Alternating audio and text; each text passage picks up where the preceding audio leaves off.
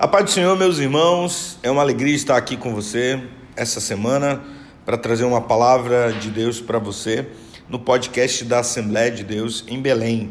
Muito obrigado porque você tem ouvido as mensagens, as pregações, as informações que são repassadas da Igreja Assembleia de Deus em Belém. Fique conosco. Hoje nós vamos estar falando sobre um assunto muito importante que está na palavra de Deus, mas também relacionado alguns acontecimentos que surgiram nessa semana. Na realidade, o Brasil virou um turbilhão de coisas, né? Parece que a, a campanha eleitoral presidenciável de 2018 ainda não acabou, né? Então parece que ah, os ânimos não se acalmaram. Mas entre todos os turbilhões de coisas que aconteceram, que estão acontecendo no Brasil e também no mundo, Muitos desses acontecimentos, a, a própria Bíblia, o próprio Jesus falou né, que nos últimos tempos iriam acontecer coisas é, estranhas, irmão contra irmão, filho contra pai, terremotos. Eu quero trazer ao mesmo tempo uma palavra de Deus, é, de, de alguns princípios que Deus deixou ah, desde os profetas e também fazer uma análise do que nós, como igreja, como cristãos, como seguidores de Jesus Cristo, podemos nos posicionar ou nos colocar nessa situação. Então, é, eu quero falar nesse nosso podcast dessa semana sobre as nossas autoridades, sobre os príncipes dessa terra. Então, é, Ezequiel capítulo 45, a partir do versículo 7, diz assim. Ó, o príncipe terá a sua parte dos dois lados da porção santa e da propriedade da cidade.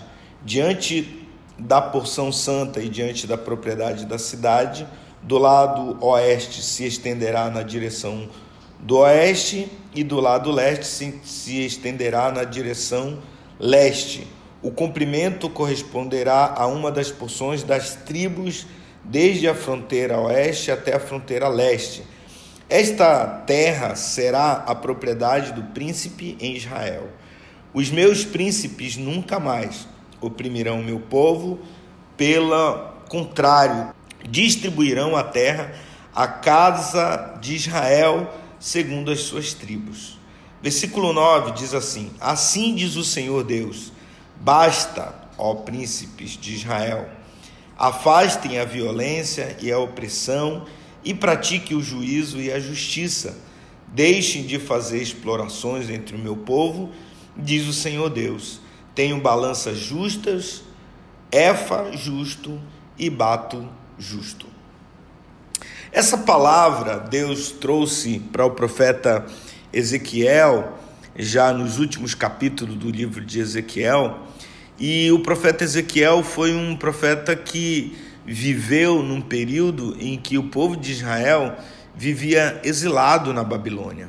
A, a nação israelita toda tinha sido é, destruída e no tanto no livro de Jeremias como no livro de Ezequiel, Deus vai falando os motivos pelo qual Israel foi destruído. Basicamente são três os motivos.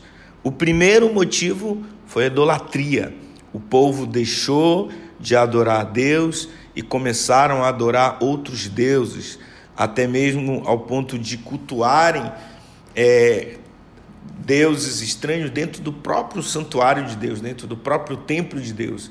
E essa abominação foi tão grande que tanto Jeremias como Ezequiel condenam a sacrifício de filhos, filhos é, humanos eram sacrificados dentro do templo em homenagens aos deuses pagãos. Isso chegou a Deus como uma grande afronta. Então Deus ficou muito furioso com isso, ao ponto de entregar Israel aos seus inimigos. O segundo motivo da destruição de Israel é que eles abandonaram a lei de Deus e começaram a seguir as leis dos povos pagãos. E essas leis eram injustas e eles oprimiram os seus próprios irmãos, tomavam as suas terras e começou a Israel passou a, a ser um governo extremamente corrupto. Nós lemos no livro de Jeremias e no livro de Ezequiel que várias vezes Deus condena dizendo: "Vocês estão matando inocentes nas ruas por causa da prata, por causa do ouro, por causa de posições no reino".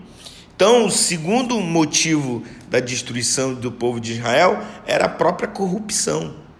Para você ver que a corrupção que nós temos hoje não é de agora, isso já vem de algum tempo, isso é o resultado do pecado, das escolhas que as pessoas têm.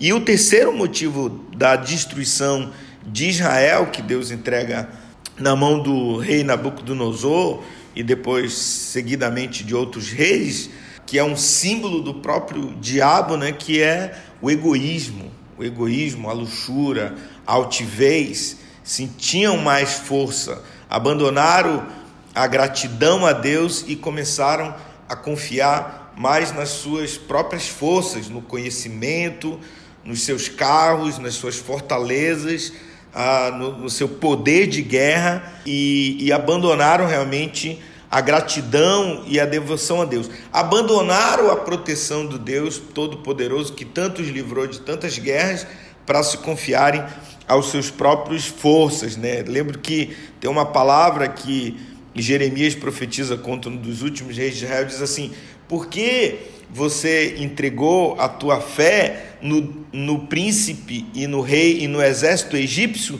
em vez de ter confiado em Deus, né, que poderia te livrar?" Então, existem muitos outros motivos, mas eu quero destacar esses três motivos pela qual Israel foi destruído. E, e Deus permitiu isso, que Israel foi totalmente entregue às mãos de seus inimigos, a cidade foi colocado fogo, roubaram toda a riqueza, todo o ouro, destruíram o templo e mais do que isso, levaram os grandes pensadores para a terra da Babilônia, entre eles Daniel, seus amigos e tantos outros, né?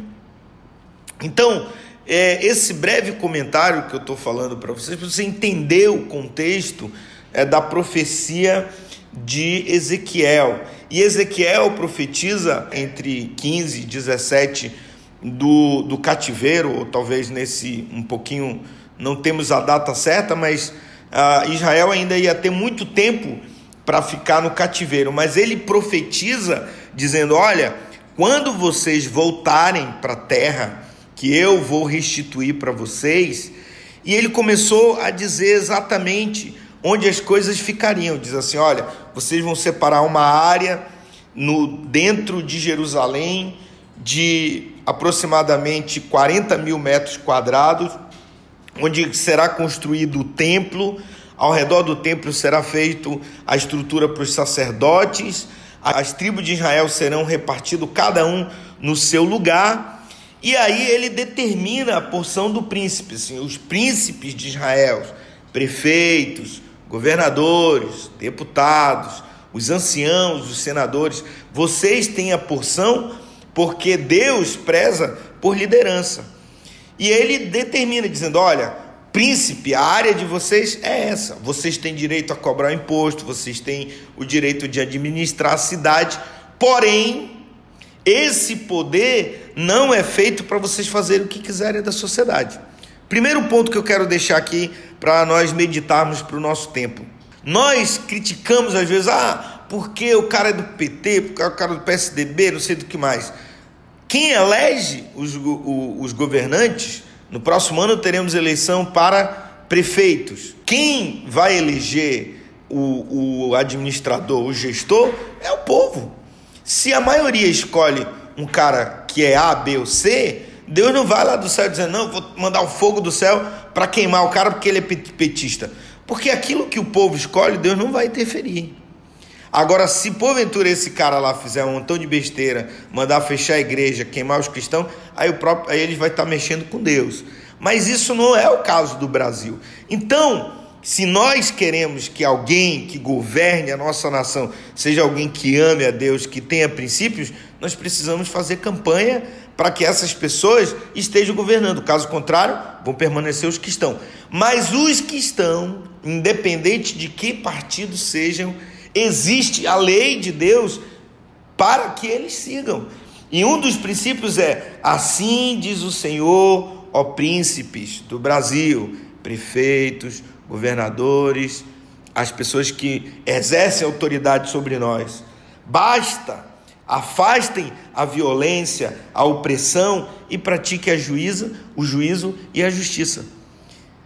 Isso parece que não está acontecendo. Será que isso acabou da nossa nação? Nós tivemos acontecimento agora que foi é, um horror para nós, uma tristeza. Tiraram pessoas de posse, de reconhecimento, de influência política, forçaram é, voltar uma lei antiga e soltaram milhares dessas, dessas pessoas que já foram condenados, mas que têm grandes advogados, que têm advogados poderosos, podem pagar esses advogados para é, só serem presos pela última instância. Aqui no Brasil, isso vai acontecer de que eles nunca serão presos. Vai passar 30 anos, ex-presidente Lula nunca mais vai voltar para a cadeia, assim como toda a cúpula ah, de corruptos e tantos outros. Então, a gente fica analisando: será que isso é justo? Será que esses príncipes estão trabalhando com justiça? Há uma indignação muito grande na minha vida, na sua vida, em toda a nação brasileira, né? em toda pessoa de bom senso também. Mas o que nós, como cristãos, seguidores de Jesus, conhecendo a verdade de Deus, podemos fazer? Caminho direto é: ah, podemos ir para as ruas e protestar? É, talvez, você, se você puder, tem disposição, pode fazer isso. Mas o principal fator que nós precisamos fazer é orar pela nossa nação. Nós estamos numa campanha 2019, um exército de irmãos abençoando a nação. A Bíblia diz: quando o meu povo se humilha, ora, jejua, se arrepende dos seus pecados, clama a mim, eu vou ouvir lá do céu e vou sarar a sua terra. Então, nós temos dois caminhos. Podemos protestar, não podemos receber isso de uh, goela abaixo e vou ficar calado. Tem uma palavra, e o nosso pastor Samuel Câmara falou agora recentemente, o pior de ver o mal prevalecendo é o bom e o justo calado. Então, nós não podemos nos calar. A gente precisa militar pela justiça, pela verdade. Segundo ponto que nós precisamos fazer: orar pela nossa nação. Nós precisamos orar para que a nossa cidade tenha, tenha governadores que, que prezem pela, pelo juízo e pela justiça.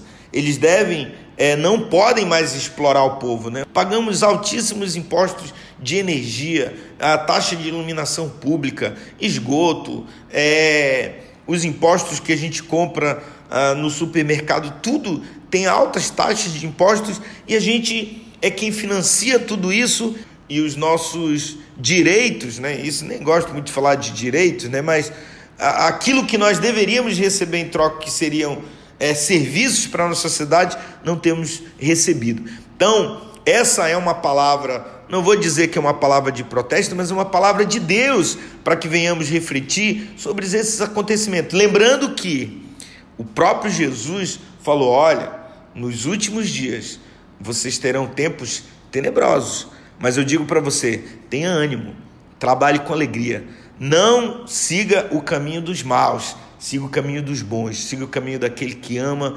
persevera e anda com Jesus. Essa é a palavra que eu gostaria de deixar para você, é uma palavra de Deus para o nosso coração, é uma palavra para que possamos avançar, para que o Brasil seja melhor, para que a sua cidade seja melhor, para que o seu estado seja melhor. Não fale mal ah, do político A, B e C, pelo contrário, ore por ele, porque se ele exerce alguma autoridade naquele lugar, é, se ele exerce uma autoridade naquele lugar, é porque foi constituído por Deus, porque foi eleito pelo povo.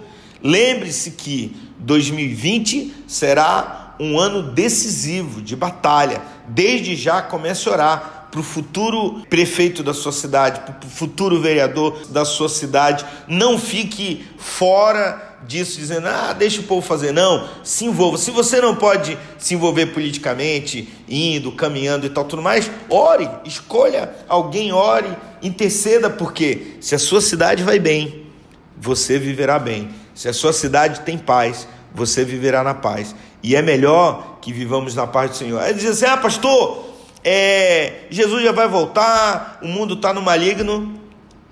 É, é, isso é um pensamento, mas lembre-se que enquanto estivermos aqui, Jesus não disse assim: não façam nada, espere eu voltar. Jesus, Jesus disse para os discípulos: não oro para que os tire do mundo, mas sim que os livres do mal. Jesus diz assim: eu, meu Pai, trabalha dia e noite e eu também. Então, siga a palavra de Jesus, trabalhe, seja militante, honre com seus compromissos e negócios e ore pela sua casa, pela sua família, pelo seu bairro e pela sua cidade, em nome de Jesus. Bem, meus irmãos, muito obrigado que você ficou conosco ouvindo essa meditação. Deus te abençoe e até a próxima semana, se Deus nos permitir. Até mais, na paz do Senhor Jesus.